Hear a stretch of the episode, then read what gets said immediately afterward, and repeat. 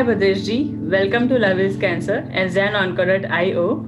This is a cancer healing journey talks where we invite speakers who have gone through cancer, maybe as patients, caregiver, or survivor, to share their story so that other cancer patients and caregivers going through the similar journey can get inspired. So, thank you for joining us. It's an honor to have you with us. Could you please introduce yourself and share your journey with us? Hi, Divya. Uh, can we talk in Hindi? Yes, of course. Uh, मेरा नाम बद्रेश है। Thank you for this interview actually मेरा born Mumbai हुआ था। हम actually हम हमारी family काफ़ी सालों से वहाँ रह रही थी। हाँ मेरा फैमिली ज़्यादा बड़ी नहीं थी। पापा की वहाँ पे कंडीशन थोड़ी फाइनेंशियल कंडीशन थोड़ी लो थी वहाँ पे क्योंकि वहाँ पे एक्चुअली पापा का बिज़नेस थोड़ा बहुत टीवी शोरूम से वगैरह पे वहाँ पे बेस था। और उस टाइम पे क्या था हमारे वहाँ पे बहुत इश्यूज़ हो रहे थे रहने के लिए काफ़ी सारे इश्यूज़ और वहाँ पे भी बॉम्बे में हम दोनों भाइयों को पढ़ाना इट सेम टाइम और सेम टाइम बिज़नेस भी खड़ा करना बहुत मुश्किल वाली बात थी। बट मुझे याद है आज तक उन्होंने कभी भी कोई चीज़ मतलब मैंने नहीं देखा इतने सालों में कुछ उन्होंने किसी भी चीज़ का वो क्या बोलते हैं व्यसन हो किसी भी चीज़ की वो उनको आदत हो या हैबिट्स हो कुछ भी नहीं। उनकी एक आदत थी जो मुझे रोज पसंद आती थी। एक्चुअली वो एवरी टाइम हर रात वो जब भी, भी खाना खाने घर आते थे काम से तो उनकी जेब में या उनकी बैग में हर टाइम एवरी डे में Uh, कम से कम तीन या चार पैकेट पार्ले जी बिस्किट होते ही होते थे होते ही होते थे। वो कहीं भी कुछ डॉग्स दिख जाते स्ट्रीट डॉग्स तो वहाँ पे बैग नीचे रख के बिस्किट निकाल के पहले उनको खिलाते थे। और मैंने ये भी देखा है कि कहीं पे भी आके कभी कभार बहुत लेट आते हैं तो कभी कभार कोई स्ट्रीट डॉग्स नहीं भी दिखते तो वो तब तक वेट करते हैं कि जब तक कोई दिख नहीं जाता उनको खिला के फिर घर पे आते हैं वो। उनकी कुछ आदत मुझे बहुत अच्छी लगती थी। हमने काफ़ी मतलब बॉम्बे हमने मैंने सेवेंथ या एट्थ स्टैंडर्ड तक मैंने स्टडी वहाँ पे की हुई है हम्म। तो उसके बाद मैंने एट्थ स्टैंडर्ड से टेंथ स्टैंडर्ड तक मैंने अपने हमारी जैन धर्मशाला जैन क्या बोलते हैं हॉस्टल है हम्म। पालीताना मैंने वहाँ पे हमने थोड़ा स्टडी किया हुआ था वहाँ पे हमको स्टडी करने के लिए भेजा गया था एक्चुअली मेरी ग्रैंड मदर थी वो बहुत धार्मिक थे उनको धर्म से बहुत लग बहुत ज़्यादा ही लगाव था मतलब। और हम्म। हम सब लोग टोटली डिफरेंट थे। मतलब लगाव था पर इतना भी नहीं कि हर बहुत सी चीज़ हम जानते ही नहीं थे। तो उनकी इच्छा ये थी कि अगर कहीं पे भी भेज रहे हो बाहर पढ़ने के लिए तो स्पेसिफिकली जगह वो ऐसी हो कि वहाँ पे उनको धार्मिक नॉलेज भी मिले। Okay. तो हमको वो एक चीज़ एक सेकेंड हाँ हमको वो एक चीज़ फॉलो करनी पड़ी। सब कुछ सही जा रहा था कुछ प्रॉब्लम नहीं थी। जैसे ही मैं और मेरे भाई हम दोनों मेरा मेरा भाई बड़ा है तीन साल मुझसे। एक्चुअली uh, मेरे पालीताना शिफ्ट होने से पहले भाई पहले वहाँ पे दो साल पहले भाई शिफ्ट हो गए थे वहाँ पे सेम हॉस्टल में। तो वो क्या बचपन से वो ना थोड़ी बहुत उन भाई के साथ क्या बोलते लगाव बहुत था उनसे। कुछ भी हो ना, दिन भर जड़ाई लगड़ा झगड़ा, लड़ाई, कुछ भी चलता रहता था। पर हर पंद्रह मिनट में ना, भाई कहाँ है, भाई कहाँ है, भाई कहाँ है। सेम दोनों को ऐसा था। भाई चला गया था दो दो साल से वहाँ पे तो अच्छा नहीं लग रहा था। मुझे भी समझ नहीं आ रहा था, मैं कर रहा हूँ, वहाँ जा रहा हूँ, पढ़ाई करने के लिए बॉम्बे छोड़ रहा हूँ, क्या कर रहा हूँ? बस उधर जाना है तो मैं भी वहाँ पे चला गया। हम्म। तीन साल वहाँ पे बहुत कुछ एक्सपीरियंस किया क्योंकि बॉम्बे की लाइफ और गुजरात की लाइफ टोटली डिफरेंट क्योंकि आ, सब कुछ डिफरेंट है रहने के रहने सी रहने रहनी करनी जो बोलते हैं style totally different food different वहाँ पे जो कल्चर है वो सारे डिफरेंट हम्म। और कभी कभार तो क्या होता है कि प्रॉपरली जो गुजराती लैंग्वेज होती है ना वो समझ में भी नहीं आती स्टार्टिंग स्टार्टिंग में। मैंने तो बहुत भी वो चीज़ें फेस की हुई है। काफ़ी सारी हमने तीन साल मतलब हॉस्टल में गुजारे थे कोई प्रॉब्लम नहीं हुई थी। पापा ने भी सोचा कि चलो बच्चों को गुजरात जम गया है रहने में कोई दिक्कत नहीं है। तो पापा ने भी सोच के रखा था कहीं ना कहीं। तो मम्मी की फैमिली वाले साइड ने सबने पापा को इंसिस्ट किया कि अब आप भी एक बार गुजरात शिफ्ट हो ही जाओ। बॉम्बे में रह के थोड़ा फैमिली भी दूर है वहाँ पे क्योंकि हमारी सारी फैमिली साइड गुजरात में ज़्यादातर है। और हम्म। पापा की साइड फैमिली बोकर नांदेड़ मतलब गुजरात साइड मतलब आंध्र प्रदेश बॉर्डर साइड है उनकी फैमिली तो काफ़ी डिफरेंट हम हमारी फैमिली सब जगह से मतलब अलग हो जाती थी। हम्म। तो सबने इंसिस्ट भी किया कि एक बार आप आ जाओ गुजरात भी आ जाओ तो हम साथ में रह लेंगे। कुछ ना कुछ आपको गुजरात में भी अपॉर्चुनिटीज़ मिल जाएगी बहुत सारी। तो आप यहाँ पे पीसफुली रह भी सकते हो। तो हम लोग हॉस्टल में थे तो पापा के लिए बेस्ट टाइम था कि वो गुजरात शिफ्ट हो जाए।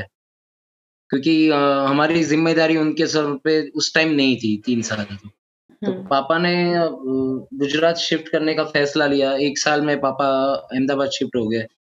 अहमदाबाद शिफ्ट होने के बाद उन्होंने दो या तीन साल स्ट्रगल किया।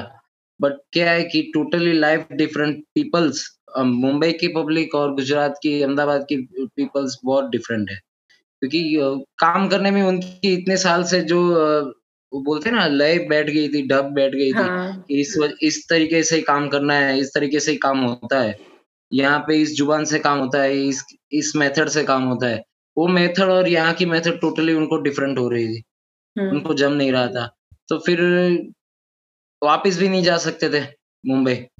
तो मम्मी की फैमिली वालों ने, मामा ने, उन लोगों ने सजेस्ट किया कि आप एक काम करो, मामा का काफ़ी सारा अच्छा बिज़नेस है यहाँ पे। तो उन्होंने इंसिस्ट किया कि आप यहाँ पे आ जाओ, यहाँ पे काफ़ी सारे बिजनेसेस है तो आप वो कर भी सकते हो। बस तो पापा ने हमारे फ्यूचर के लिए वो सेक्रीफाइस कर दिया, क्योंकि पापा को पसंद नहीं था कभी भी कि ये चीज़ों में मतलब मम्मी की फैमिली वालों से हेल्प लेना। हम्म। बुरी बात नहीं है बट उनका थोड़ा वो था कि नहीं, जितना मैं करूँ, अपने दम पे करूँ, वो ज़्यादातर रहेगा। पर पापा की क्या थी, पता नहीं, उनको अंदर से थोड़ी वो कंडीशन ऐसी हो गई थी, वो बता नहीं पा रहे थे। बट उन्होंने हमारे फ्यूचर के लिए सोचा कि नहीं, चलो मैं जा रहा हूँ तो इनका भी फ्यूचर कहीं ना कहीं अच्छा हो जाए। तो उन्होंने शिफ्ट किया सुरेंद्र नगर हम्म। जैसे ही सुरेंद्र नगर शिफ्ट हुआ कम से कम दो तीन महीने जैसे हुए होंगे। पापा रेगुलरली जाते थे ऑफ़िस से आते थे भाई के साथ। और सडनली कुछ दिनों के बाद पापा को अचानक से बुखार या वीकनेस फील होने लगी स्टार्ट हो गया। वीकनेस फील हो रही थी उनको। बुखार आ रहा था। तो उनको समझ नहीं आ रहा था क्या हो रहा है। तो हम्म। उन्होंने मम्मी को बताया। मम्मी ने सोचा कि चलो नॉर्मली होगा तो ज़्यादातर तो कुछ नहीं होता। हम्म। शायद ये एटमोसफियर चेंज हो रहा है या पानी चेंज हो रहा है तो उसकी वजह से भी उनकी हेल्थ शायद ऐसी हो सकती हो। हम्म। तो मम्मी ने तो नॉर्मली सी दवाई दे दी ठीक है। एक दो दिन ठीक रहा वापस दो तीन दिन बाद ये वहाँ से स्टार्ट हो गया था ऐसे। हर तीन चार दिन तीन चार दिन ऐसा कुछ रहता था मम्मी दवाई दे देती थी तो उनको ठीक हो जाता था। पता नहीं फिर क्या हुआ अचानक से उनकी तबीयत एक दिन इतनी खराब हो गई मतलब वो उठ ही नहीं पा रहे थे बेड से। ज़्यादातर वीकनेस और उनको पता नहीं अंदर से क्या फील हो रहा था वो एक्सप्लेन ही नहीं कर पा रहे थे। हम्म। तो हमने सोचा कि ठीक है चलो यहाँ पे कोई लोकल डॉक्टर है उनको दिखा देते हैं। तो उन्होंने रिपोर्ट्स करवाए। डॉक्टर्स को भी जनरली कोई आइडिया नहीं था कि क्या हो रहा है। तो उन्होंने नॉर्मली रिपोर्ट्स करवाए। रिपोर्ट्स सब नील आए कैंसर रिपोर्ट्स करवाए नहीं थे। नॉर्मली रिपोर्ट्स में सब नील ही आता है। तो हम्म। उन्होंने बोला कि कुछ है नहीं रिपोर्ट्स तो सारे नॉर्मल से। आप एक काम। करो, ये थोड़ी बहुत दवाई अलग ही देता हूँ, ये रेगुलर ले लो तो ठीक हो जाएगा। सेम ऐसे ही, जैसे मम्मी ने थोड़ा टाइम ट्रीट किया दवाई देके, फिर लोकल डॉक्टर ने भी ऐसे एक दो महीने ट्रीट किया उनको। ठीक है, उनका चल रहा था, काफ़ी अच्छा हो गया था, फिर वापस उनकी वही दिक्कत होनी शुरू शुरू हो गई। फिर हमने थोड़ा सीरियसली लिया कि ये कोई और इश्यू है, शायद हम कहीं और दिखाए डॉक्टर्स को तो बेटर रहेगा। तो यहाँ के लोकल डॉक्टर्स को दिखाए दो तीन सेम प्रॉब्लम सेम इश्यू अभी दवाई दे रहे थे तो एक बार तो हमें ट्रस्ट करना पड़ता है डॉक्टर को कि नहीं चलो एक बार इनकी बात तो सुन ले इनकी दवाई ट्राई कर ले। अगर ओके हम्म। हो रहा है तो कोई दिक्कत नहीं। पर सेम डिसअपॉइंटमेंट सारे डॉक्टर्स से। मतलब पता नहीं चल रहा था अभी क्या करे। तो कहीं ना कहीं पता नहीं किसी ने हमें सजेस्ट किया था कि शायद ये कैंसर की रिपोर्ट एक बार आप करवा के देखो। शायद ये तो वो नहीं है। हमने तो ये बात सुनी तब थोड़ा ये हो गया था कि नहीं भाई आप मत बोलो ये सब चीज़ें आप अपना मुँह बंद रखो ऐसे ऐसे हो गया था। हम्म। पर हमने सोचा कि नहीं चलो कहीं ये अगर बात सच हुई तो। हमने ऐसे फिंगर क्रॉस करके कहीं ना कहीं हमने रिपोर्ट करवाया। रिपोर्ट करवाने के बाद पॉजिटिव आया कैंसर। और पापा को लुकेमिया था उनके व्हाइट सेल्स पता नहीं उन बॉडी ऐसे रिएक्ट कर रही थी कि उनके व्हाइट सेल्स उनके बॉडी में रह ही नहीं रहे थे। वो बर्न हो जा रहे थे। और विदाउट वाइट सेल्स बॉडी तो मतलब पूरी इम्यूनिटी पावर ही डाउन हो जाता है विदाउट वाइट सेल्स के हाँ तो मतलब तभी हमको मेन रीजन पता चला कि पापा की ये हर छोटी छोटी बुखार बुख आता तो बुखार ही था और वो इम्यूनिटी पावर्स इतना स्ट्रांग नहीं रहता था ना तो वो हैंडल नहीं कर पा रहे थे थोड़ा सा भी बुखार। तो हमको तब रीजन पता चला कि हाँ ये रीजन हो सकता है। तो हमने इंसिस्ट किया कि उनको हॉस्पिटल एडमिट करें। हमने स्टार्टिंग में सिविल हॉस्पिटल में उनको एडमिट किया था। सिविल हॉस्पिटल में पापा को एडमिट किया था पर हमको वहाँ एटमोसफियर थोड़ा बहुत क्राउडी था एंड इतनी शांत नहीं थी जगह वो कि कोई पेशेंट इतनी जल्दी ठीक हो पाए। तो हम्म। हमने सोचा कि कोई अच्छी जगह हो तो पापा को वहाँ पे लेके जाए तो ज़्यादा बेटर रहेगा हम्म।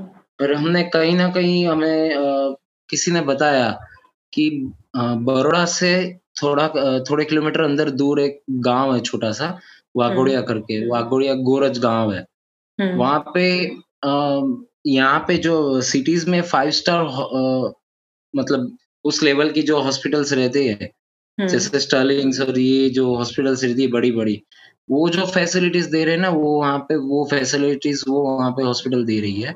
और वो बहुत पीसफुली जगह थी कहते हॉस्पिटल थी हॉस्पिटल ही पर उनको वहाँ पे बुलाते नाम मुनि आश्रम करके। अच्छा। हाँ तो वो जगह इतनी आ, मतलब हाइजीनिक थी हर हर चीज़ों में। मतलब वो जो हॉस्पिटल जो एरिया भी था वो हम्म। मतलब एक्चुअली जो गाँव बोलते हैं गाँव गाँव से भी एक किलोमीटर अंदर थोड़ी सी जगह में ही बना था वहाँ पे हम्म। और आजू बाजू कुछ नहीं एकदम शांत सारी ग्रीनरी थी पापा को हमने सोचा कि नहीं ये बेस्ट जगह है हम्म। पापा को वहाँ पे एडमिट करवाया हमने आ, काफ़ी अच्छा चल रहा था उनको कीमोथेरापी चल रही थी उस टाइम पे मैंने रियलाइज़ किया कि पापा को व्हाइट ब्लड सेल्स ना रिक्वायरमेंट्स हर तीन चार दिन में पड़ जाती थी। हर तीन चार दिन में। तो हमने मुझे याद है आज तक हमने किसी को कांटेक्ट भी नहीं किया है कि हमको व्हाइट ब्लड सेल्स की ज़रूरत है।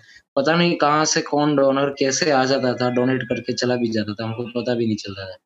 तो उस टाइम ऐसे लगा कि नहीं ये चीज़ एक करने जैसे कि अगर मैं ये कर पाऊँ अगर बड़ा होके। उस टाइम मैं टीनेजर था अंडर एटीन था।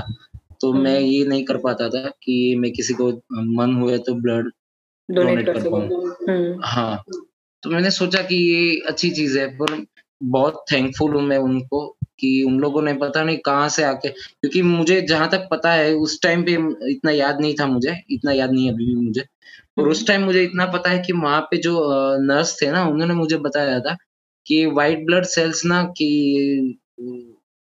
इसमें कम से कम दो ब्लड बॉटल यूटिलाइज हो जाती है व्हाइट ब्लड सेल्स निकालने में हम्म। मतलब ये मतलब एक डोनर का काम नहीं होता है। ये मतलब एक दो डोनर जो आते हैं वो बॉटल्स जो डोनेट करके जाते हैं हम्म। उसमें से दो बॉटल्स में से एक बॉटल ब्लड हम व्हाइट सेल्स निकालते हैं। मतलब दोनों यूटिलाइज होता है। क्योंकि दो बराबर एक है ये। तो मैंने सोचा मतलब जितना सोच रहे थे उस उससे भी ज़्यादा डोनर्स आए मतलब। हम्म। काफ़ी अच्छा था वहाँ पे। काफ़ी सारे लोगों ने हेल्प की है हमें। पता नहीं किसने जैसे मेरे मामा के साथ में ऑफ़िस में एक बंदा काम करता था। अभी ऐसे नहीं बोल नहीं पा रहा हूँ वो लेबर वर्क करता था काफ़ी हम्म। मामा की शॉप पे। हम्म। तो वो पता नहीं उसको क्या लगा हो गया था मेरे पापा से। उन्होंने बोला कि आप एक काम करो मुझे जो भी करना है मैं यहाँ पे इनकी रखवाली करूँगा आपको जो देना है वो फ़ीस दे देना। मैं ऑफ़िस का उसने सारा काम छोड़ दिया था। लेबर वर्क करना वो डेली डेली जो कमाता था उसी से वो घर चलाता था पर उसने पापा के साथ मतलब इतना लगा हो गया था कि उन्होंने मेरे मामा को ही इंसिस्ट किया कि मैं वहाँ पे जाता हूँ उनके साथ रहता हूँ आप ऑफ़िस पे बैठो चलेगा हम्म। वो मेरे पापा के साथ रहता था उस टाइम उसने मुझे एक, एक बात शेयर की थी वो जो इंसान था जो शैलेश हम्म। नाम है उसका वो उसने मुझे एक चीज़ शेयर की थी कि वो काफ़ी सारे मतलब ऐसे माहौल में वो पला बड़ा है ना कि बचपन से मारा मारी दौड़ा दौड़ी ये सब वो करते आ रहा था। पर जब उसने पापा से मिले पापा से मिलने के बाद मतलब वो पापा के साथ हॉस्पिटल में कम से कम चार या पाँच महीने तक पापा के साथ रहा होगा। हम्म। तो उस पाँच महीने आने के बाद मतलब उसमें काफ़ी सारे बदलाव देखे काफ़ी सारे मतलब वो इंसान अभी मतलब किसी से ऊँची आवाज़ में तक बात नहीं करता है। जो इंसान लेबर वर्क करता था वो आज अपना खुद के दो बिज़नेस बड़े बड़े डाल के बैठा है और अच्छी हम्म। खासी कमाई कर रहा है भगवान की दया से पर उसमें जो ड्रास्टिक जो चेंज देखा ना इतना मैंने सोचा कि नहीं ये बहुत अच्छी चीज़ है कोई कहीं ना कहीं किसी का तो अच्छा हो गया बैठ के फिर हम्म। जब मैं जो हॉस्पिटल पापा को एडमिट एडमिट करवाया था मैं पापा के साथ कहीं पे था ही नहीं क्योंकि उस टाइम बहुत छोटा था मेरे से ऑलरेडी एक भाई बड़ा था तो काफ़ी सारी कहीं कहीं पे भी जाना होता था तो मामा भाई या मम्मी जा सक मम्मी जाते थे सब साथ में। तो मेरा घर पे रहना बनता था। मैंने हॉस्पिटल कभी देखा भी नहीं था पापा से मिला भी नहीं था। यहाँ से गए थे तो गए थे वैसे ही। अच्छा। रिपोर्ट करवाने गए थे अहमदाबाद। हम्म। बस तब से मैंने नहीं देखा था। दो ढाई महीने से मैंने पापा को नहीं देखा था। फ़ोन पे बातें होती थी कभी कभार फिर सोचा एक बार जाके मिल के आऊँ। मैंने कभी देखा नहीं था। मिलने के लिए गया वहाँ पे। वहाँ पे जाने के बाद पता चला कि मतलब वहाँ पे जो स्टाफ था हॉस्पिटल का वो पापा के साथ इतना घुल मिल गया था कि कभी कभार अंदर रूम में मम्मी नहीं थी ना तो वो लोग पापा को ट्रीट कर देते थे अच्छी तरह से। खाना वाना खिला देते थे या दवाई की बॉटल से वगैरह वो लोग खुद ब खुद चेक करते थे।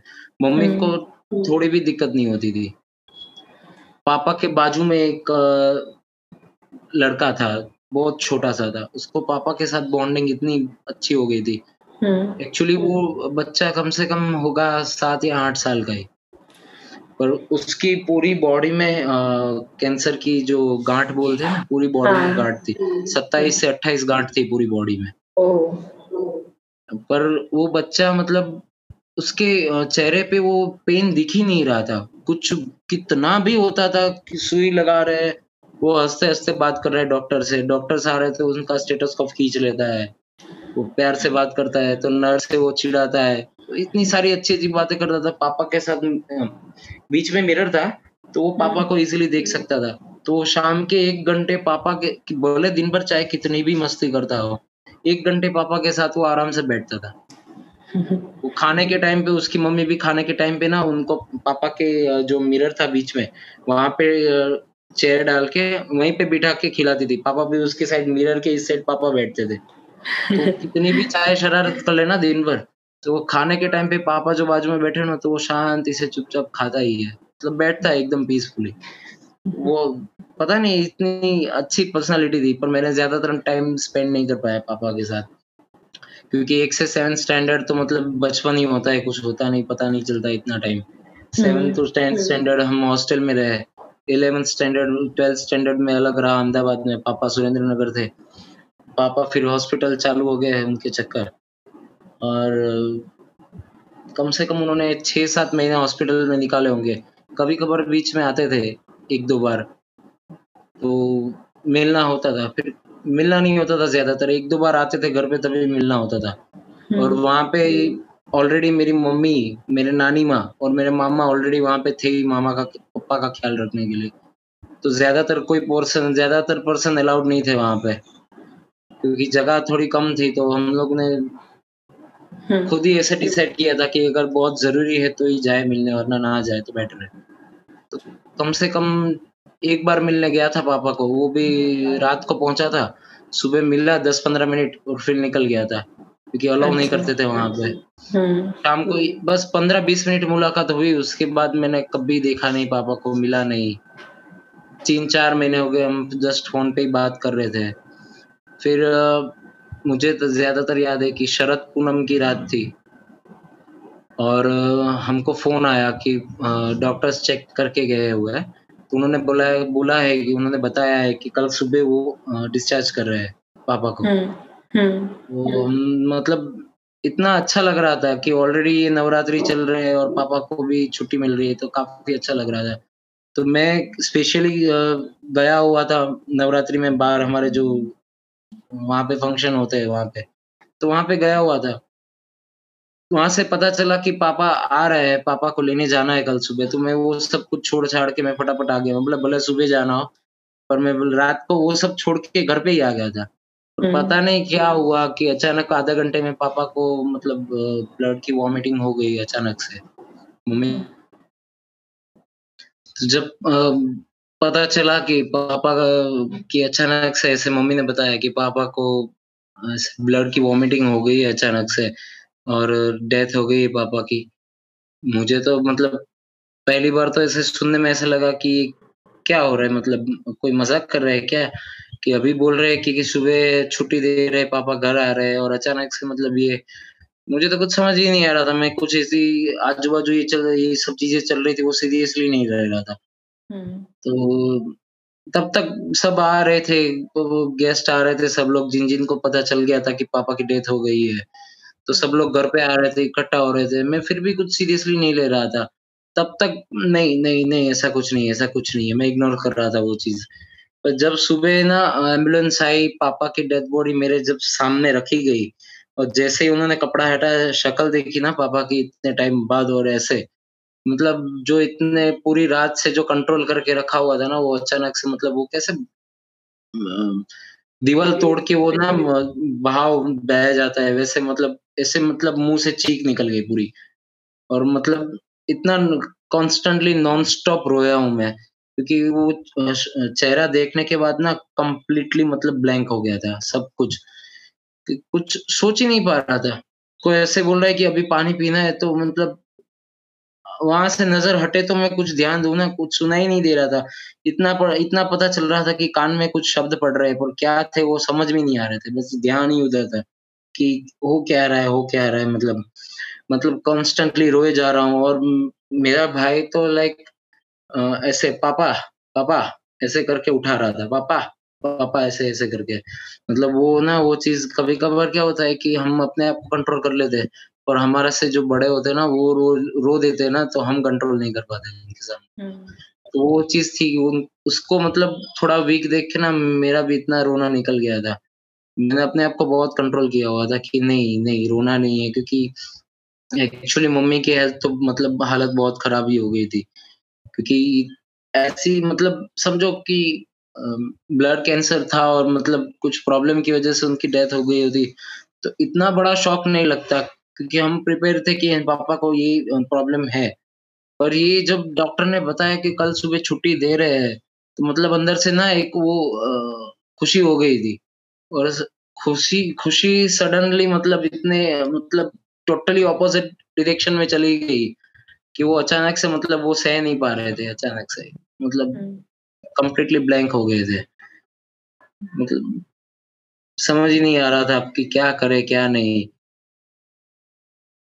सब लोग थे, फिर कम से कम हमने बहुत वेट किया कि नहीं, नहीं, नहीं हम छोड़ ही नहीं रहे थे पापा को। तो टाइम काफ़ी हो गया था रात का, तो सुबह भी सम साढ़े नौ दस बज गए थे सुबह। तो सब लोगों ने बोला कि अभी ज़्यादातर रखने नहीं चाहिए पापा को। तो मैं फिर बिठाया हमको लेके गए वहाँ पे मैं मतलब हाथ ही नहीं चल रहे थे मेरे, हाथ ही काँप रहा था मतलब, क्या कर रहा हूँ, क्या नहीं? जैसे डेड बॉडी पे वो पूरे बदन पे वो घी लगाते हैं पापा को, अंतिम संस्कार करने के टाइम पे मतलब समझ ही नहीं आ रहा था क्योंकि अंतिम संस्कार करने में भी स्मशान में पहली बार गया हुआ था कभी मैं, वो भी अपने पापा की डेड बॉडी ऐसे देख के, मतलब समझ ही नहीं आ रहा था कि क्या क्या हो रहा है, क्या नहीं? टोटली ब्लैंक वर्ड्स है ना वो निकल ही नहीं रही है वो फीलिंग्स, कि वो क्या सम क्या बोल क्या मतलब देख रहा था, क्या महसूस कर रहा था वो उसके लिए एग्ज़ैक्ट वर्ड्स ही नहीं मिल रहे कि मैं क्या उस टाइम पे महसूस कर रहा था। और जैसे ही हमने वो धक्का लगाया इलेक्ट्रिक मशीन में, फिर जो मतलब वो होती है ना अ वो फीलिंग होती है ना कि ये अब इंसान कभी नहीं मिलने वाला लाइफ़ में, ये हमेशा के लिए गया। डेड बॉडी थी ना तब तक ऐसा लग रहा था कि नहीं सामने है पापा सामने है मतलब पर वो जो धक्का दिया ना उसके बाद मतलब मतलब ऐसा लगा कि नहीं वो अभी गए मतलब कुछ भी हो जाएगी अब वो नहीं आएँगे, वापस। उस टाइम की ना वो फील ही अलग थी कुछ। ऐसे ना बहुत स्ट्रांग ऊपर, क्या है कि वो एक फील ऐसी है ना कि वो दोबारा महसूस नहीं करना चाहता मैं। कुछ भी हो जाए कि वो फील नहीं आनी चाहिए अभी दोबारा। वो हैंडल नहीं कर पाऊँगा अभी।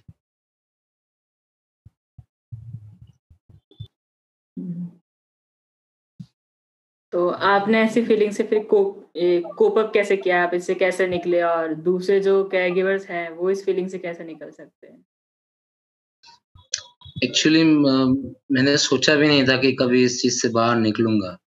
क्योंकि मुझे जहाँ तक याद है कि ये इंसिडेंट ये बनने के बाद कम से कम डेढ़, एक एक डेढ़ साल तो ऐसा गुजरा ही है मेरा कि मैं हर रोज रात को मैं रोया हूँ। ऐसा तो है नहीं कि मैं नहीं रोया हूँ।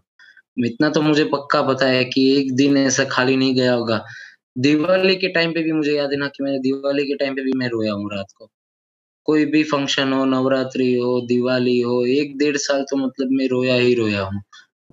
उसके बाद ना कम्प्लीटली चेंज हो गया हूँ मतलब कम्प्लीटली मतलब पहले जितनी मस्ती होती थी, मस्ती मज़ाक से किसी से बात कर पाता था, अभी बहुत बहुत उसके बाद साइलेंटली हो गया था।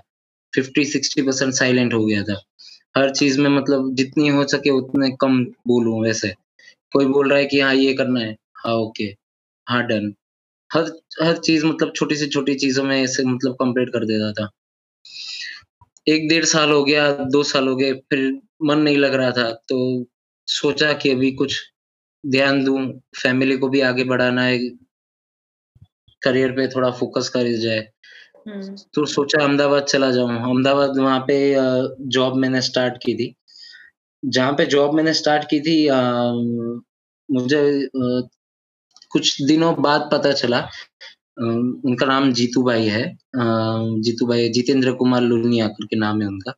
हम्म। तो जनरली हमने चार पाँच दिन तो ऐसे ऑफ़िस में काम किया फिर वो हो जाता है ना कि ऑफ़िस में जाते हैं तो ऐसे फ्रेंडली बिहेवियर हो जाता है। तो हम्म। हम सोशल मीडिया पे एक दूसरे को फॉलो करने लग जाते हैं। तो उस टाइम पे मैंने उनको फेसबुक पे या इंस्टा पे मैं उन्हें, उनका अकाउंट देखा था तो मैंने रिक्वेस्ट भेजी रिक्वेस्ट एक्सेप्ट की। फिर मैंने उनकी पोस्ट देखी। तो पोस्ट में मुझे पता चला कि ये ये इंसान कर क्या रहा है मतलब है एक्चुअली एरिया हॉस्पिटल वाला एरिया है, पर जहाँ ये जोकर बन के रहा है, और बच्चों के साथ खेल रहा है, कुछ वीडियोस भी अपलोड किए हुए थे। तो मतलब ये जब ये चीज़ें मतलब कभी दिखी नहीं थी कि ये होता क्या है एक्चुअली हम्म। तो मैंने जस्ट उनको रात को टेक्स्ट किया कि मतलब ये क्या है भाई तो उन्होंने बोला क्लाउनिंग हम्म। तो ये मतलब वर्ड एक ऐसा था ना कि मुझे एक टाइम पे मतलब कंफ्यूजन हो गया था कि मैं पूछूँ तो ये हंसेंगे तो नहीं मेरे पे कि एक तुझे नहीं पता क्लाउनिंग मतलब पर मुझे याद है आज तक मैंने जितनों को बताया ना क्लाउनिंग तो उन लोगों को भी पता नहीं है कि क्लाउनिंग का मतलब क्या है एक्चुअली। पर फिर मैंने जब उनसे ऑफ़िस में मिला बातें की तो उन्होंने बोला कि मैं तुझे ना एक्चुअली वर्ड्स में ऐसे नहीं समझा पाऊँगा कि वो एक्चुअली क्या होता है। एक काम कर तू सैटरडे ना ऑफ़िस पे हम छुट्टी ले लेते हैं हम दोनों साथ में चलते हैं। तो न, मुझे ऑफ़िस से छुट्टी दिलवा के मुझे साथ में लेके गए क्लाउनिंग में। हम्म। मेरा फ़र्स्ट टाइम एक्सपीरियंस ऐसा था कि हॉस्पिटल एरिया देख के वापस वो सब चीज़ें रिमाइंड हो रही थी मुझे। पापा की वरी वगैरह। पर नहीं थोड़ा बहुत कंट्रोल कर रहा था कि कुछ नहीं कुछ नहीं कुछ नहीं है चलेगा हो जाएगा हो जाएगा। क्योंकि डेढ़ दो साल से ऐसे ही संभाल रहा था। तो जब हम वार्ड में एंटर हुआ मैं वहाँ पे एक्चुअली मैं थोड़ा लेट पहुँचा था वहाँ पे। ऑलरेडी क्लानिंग स्टार्ट हो गई थी।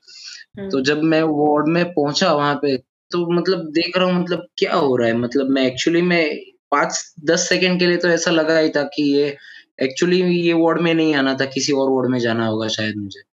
पर नहीं वो दस सेकंड बाद रियलाइज़ हुआ कि हाँ यही वार्ड है और यहीं पे आना था। काफ़ी सारे वॉलंटियर्स थे तो जो मतलब एकदम साइलेंटली क्लाउनिंग हो रही थी पता नहीं क्या। एक बंदा पीछे वहाँ से एक बच्चे के साथ थोड़ा बहुत खेल कूद रहा है जिसके हाथ में निडल थी। एक बच्चे कोई एक वॉलंटियर ऐसे धीरे, धीरे, धीरे, धीरे गोद में उठा के एक बच्चे को लेके जा रहा है, उसके पैर में नीडल थी। मैं सोच रहा हूँ ये क्या हो रहा था? एक 2 वॉलंटियर्स ऐसे 2 क्लाउन्स वहाँ पे बैठे थे एक बच्चे की बेड के पास, जो उठ नहीं पा रही थी पर वो अपनी क्या बोलते हैं पेंट ब्रश से पेंट ब्रश से उनके अ, फेस पे पेंटिंग कर रही थी। मैंने सोचा ये क्या हो रहा है? अचानक से कोई बॉल के साथ खेल रहा है, अचानक से मतलब टोटली डिफरेंट फीलिंग थी कि हॉस्पिटल एरिया है पर कोई रो नहीं रहा है, सब हँस ही रहे थे। हॉस्पिटल हॉस्पिटल जैसा नहीं लग रहा है। हॉस्पिटल हॉस्पिटल नहीं लग रहा था। तो मुझे ना फ़र्स्ट टाइम मतलब मैं तो मतलब 20 मिनट तक एक ही जगह स्टक था, कि शायद मैं हिलूँ तो ये लोग मेरे साथ क्लाउनिंग ना कर ले मुझे पेशेंट समझ के कि इतने ये तो भाई हँस ही नहीं रहे हँस ही नहीं रहे, बोल ही नहीं रहे। मैं 20 मिनट तक स्टक ही था मतलब हर एक बंदे को मैं ऑब्ज़र्व कर रहा था कि कौन क्या कर रहा है, क्या नहीं। मतलब कोई सोच ही नहीं रहा था कि मैं ऐसे ही पागलपन करूँ तो कोई मेरे बारे में ऐसे जज करेगा कि मैं ये क्या कर रहा है। कोई नहीं, सब अपनी-अपनी मर्ज़ी से बिंदास जो करना था बच्चों को हंसाने के लिए उनको जो ठीक पड़ रहा था वो सब कर रहे थे। फिर फ़र्स्ट क्लाउनिंग तो मेरी ऐसी रही थी मैंने इतने एफर्ट्स नहीं डाले थे ट्राई करूँ। थोड़ा वो क्या होता है कि ऐसी लाइफ़ में कभी चीज़ देखी नहीं थी तो वो हुँ, अनकम्फ़र्टेबल रहता है। तो जैसे क्लाउनिंग खत्म हुई तो हमने सोचा कि चलो ठीक है नेक्स्ट बार आएँगे। हम निकल ही रहे थे पर सबने मुझे हमने रोक लिया कि अब कहाँ जा रही है अभी तो बाकी है क्लाउनिंग। बाहर बैठे सर्कल बना के बैठे थे सब लोग। तो उनका ये जो थॉट था ना मुझे बहुत अच्छा लगा कि कहीं ना कहीं ये सब चीज़ें नॉट ओनली क्लाउनिंग पर रियल लाइफ़ में भी करने की ज़रूरत है। जैसे क्लाउनिंग खत्म होती है तो जैसे वो सर्कल बना के बैठते हैं, उन्होंने एक चीज़ बोली थी कि this circle is called circle of reflection. मतलब आपने जो क्लाउनिंग में जो महसूस किया है, वो आप यहाँ पे शेयर कर सकते हैं। जो आपको अच्छी चीज़ें अच्छी यादें हैं और जो आपकी थोड़ी बहुत बुरी यादें भी है, वो भी आप यहाँ पे शेयर करना चाहो, तो कर सकते हो। उस टाइम ऐसा लगा था कि कहीं ना कहीं ना ये रियल लाइफ़ में भी हो तो ज़्यादातर बेटर रहता है, कि दिन खत्म होता है, दो तीन लोगों का सर्कल ऐसा एक होना ही चाहिए कि ना हम दिन खत्म होके ऐसे कुछ शेयर करें कि आज का दिन ऐसा रहा या आज का दिन ऐसा रहा। हुँ। उसका इम्पैक्ट ज़्यादा नहीं होता पर उसका इम्पैक्ट इतना तो पड़ता है अच्छा कि वो दिन का जो भी भराव रहता है ना अंदर का वो निकल जाता है सब। मतलब मास निकाल के सब एक्सप्रेस कर सको।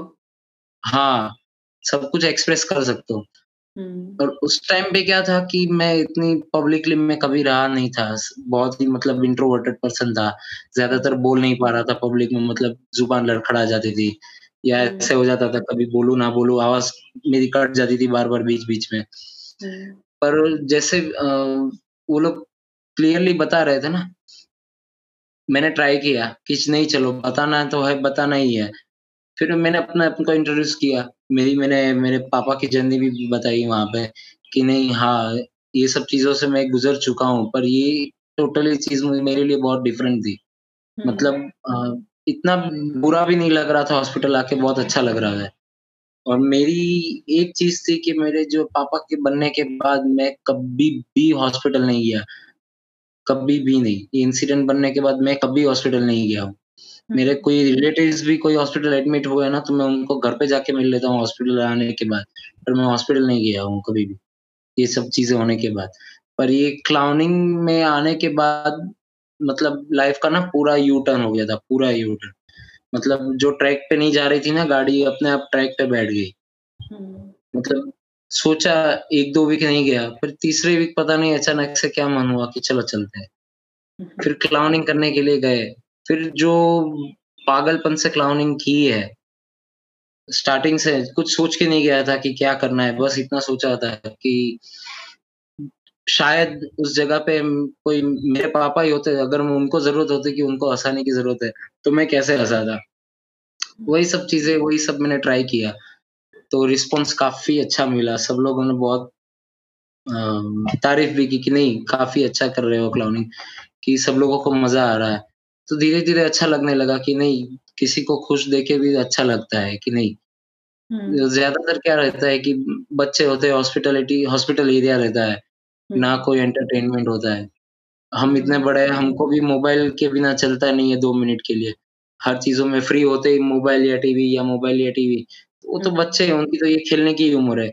वो लोग ये सब चीज़ों में मतलब ये निडल, पैर में निडल, कहीं ना कहीं हो तो यहाँ से फ़ूड की वो पाइप डाल देते हैं खाने के लिए, यहाँ से लिक्विड की पाइप डाल देते हैं।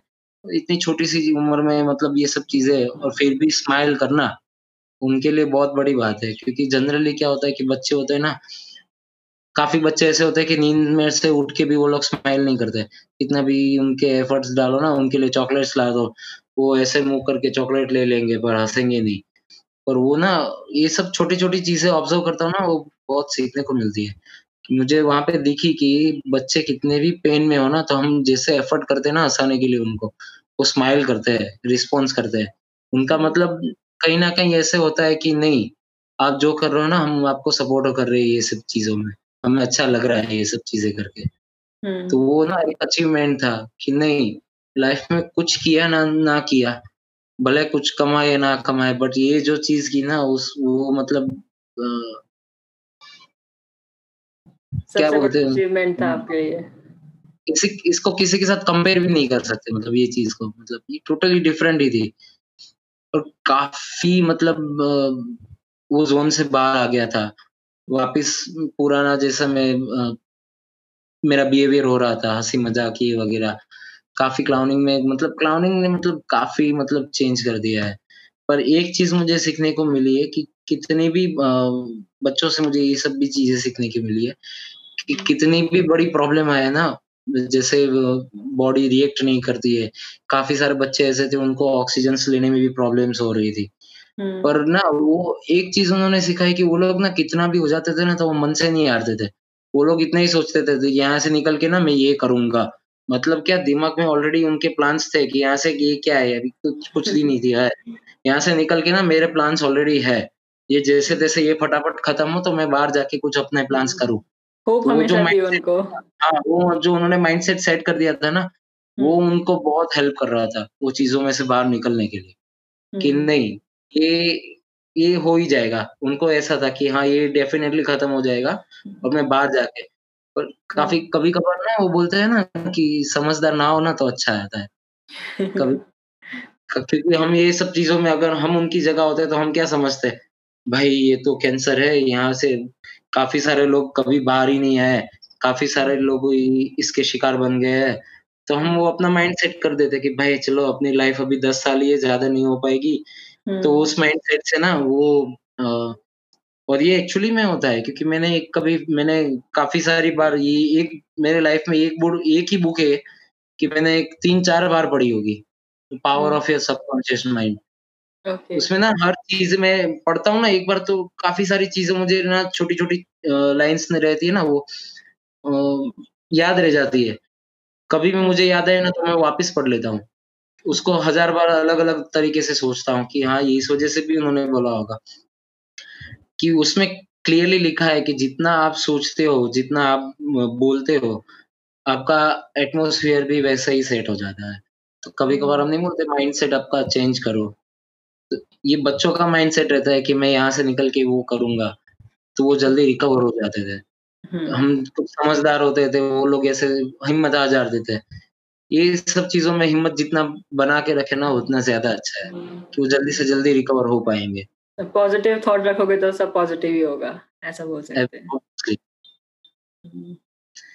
तो ये सब चीज़ें क्लाउनिंग्स बात हुँ। हुँ, यस, यस। तो क्लाउनिंग आपने जब से ज्वाइन की तब से आप में क्या चेंजेस आए? पर्सनली आपको काफ़ी क्या फ़ील हुआ? मतलब एक्चुअली अ, मेरा बचपन से ना सपना भी था सिंगिंग करने का, पर ऐसे कभी हिम्मत नहीं हुई कि कभी पब्लिक के बीच में ऐसे कहीं पे भी गाऊँ मैं। शर्म आती थी या मैंने पहले भी कहा ना कि मैं इतने प्राउडली या पब्लिकली एरिया में नहीं रहा, इंट्रोवर्टेड था।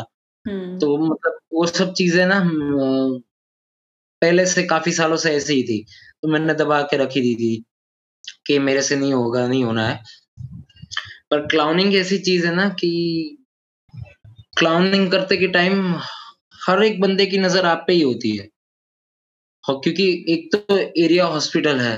हाँ। हॉस्पिटल के एरिया में आप टोटली वियर्ड थिंग कर रहे हो, जो हॉस्पिटल में कोई एक्सपेक्ट ही नहीं करता कि हॉस्पिटल में ऐसी चीज़ें होती होंगी। और ऊपर से आप इतना मैकओवर या जोकर बन के आते हो, तो ऑलरेडी आप स्पॉट हो ही जाते हो कि सबकी निगाह आप पे ही रह जाती है कि नहीं हाँ ये है। हम्म। तो वो कम्प्लीटली मतलब बिंदास एक दो बार स्टार्टिंग में ऐसा हुआ था कि लोग देख रहे हैं मैं कुछ गलत तो नहीं कर रहा हूँ गलत तो नहीं कर रहा हूँ पर जाने दो जो सोचते हैं सोचने दो। यहाँ पे आया है बच्चों को हंसाने के लिए करने दो जो करना है। फिर जो फ्रेंकली जो ओपनली होके ना जो पागलपंती की है बच्चों को हंसाया है बहुत खुश हुए है।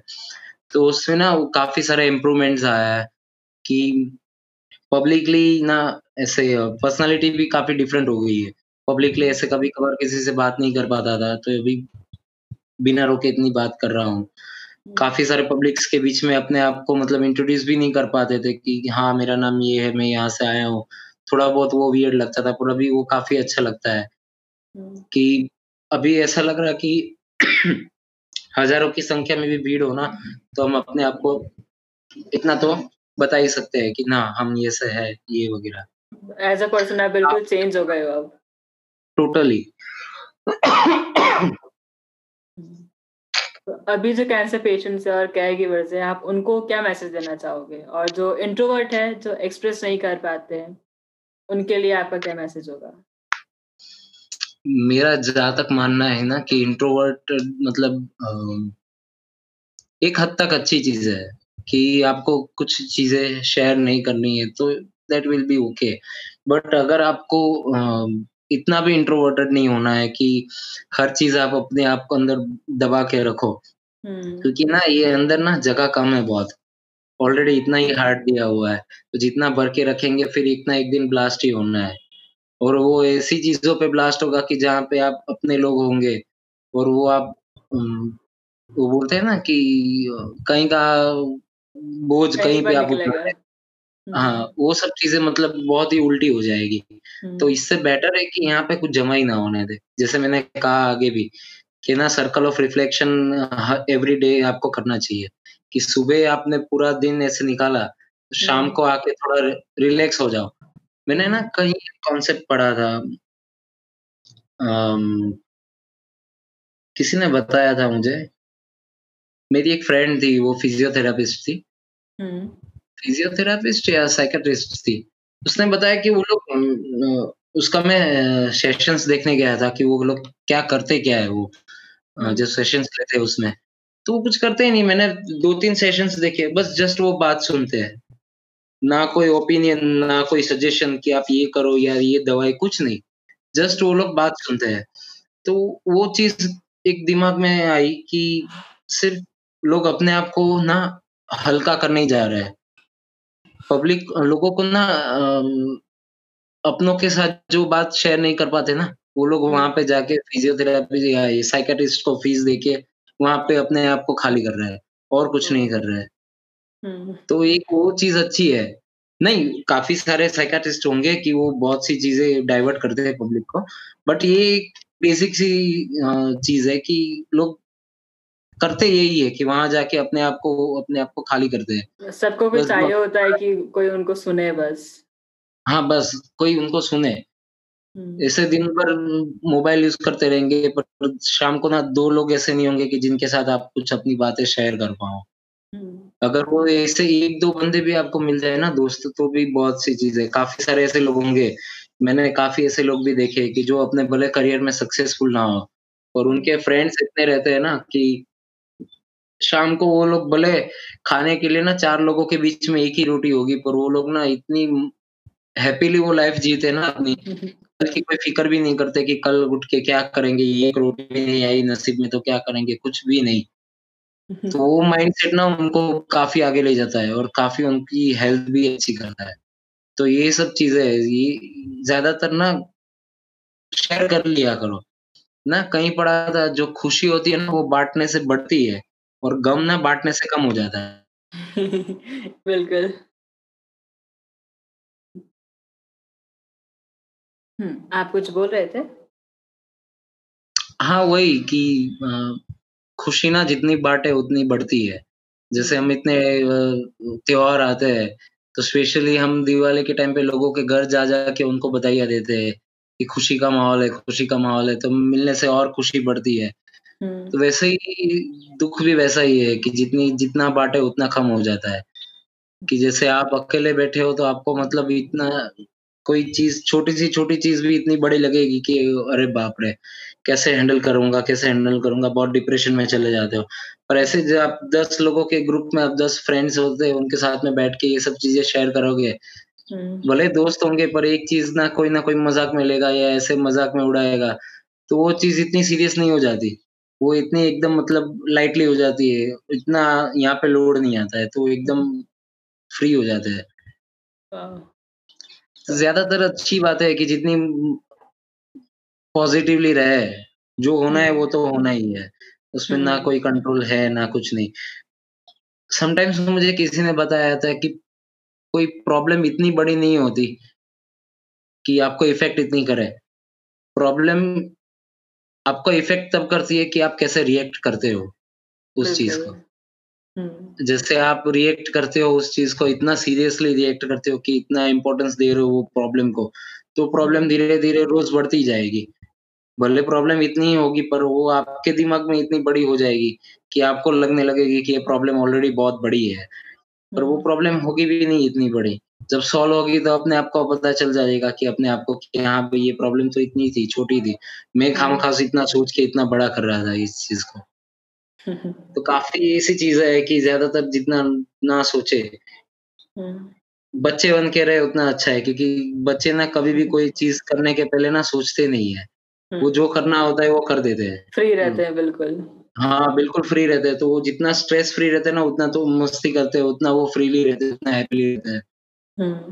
Same hmm. वैसे ही है। सिर्फ़ बड़े हो गए समझदार ज़्यादा हो गए तो सब ज़्यादा ज़्यादा सोचने लगते और कुछ नहीं। हाँ। बहुत अच्छा लगा आपकी जर्नी जान के और हैप्पी टू सी कि अब आप बिल्कुल चेंज हो गए और क्लाउनिंग ने आपको इतना चेंज कर दिया। थैंक यू हम सब अब बच्चे रहकर बच्चे बनकर रहकर फ्री होकर रहना सीखेंगे। Thank you thank you thank you thank you for inviting me here thank you so much for joining thank you thank you so bye have a great day same to you Thank you. Thank you.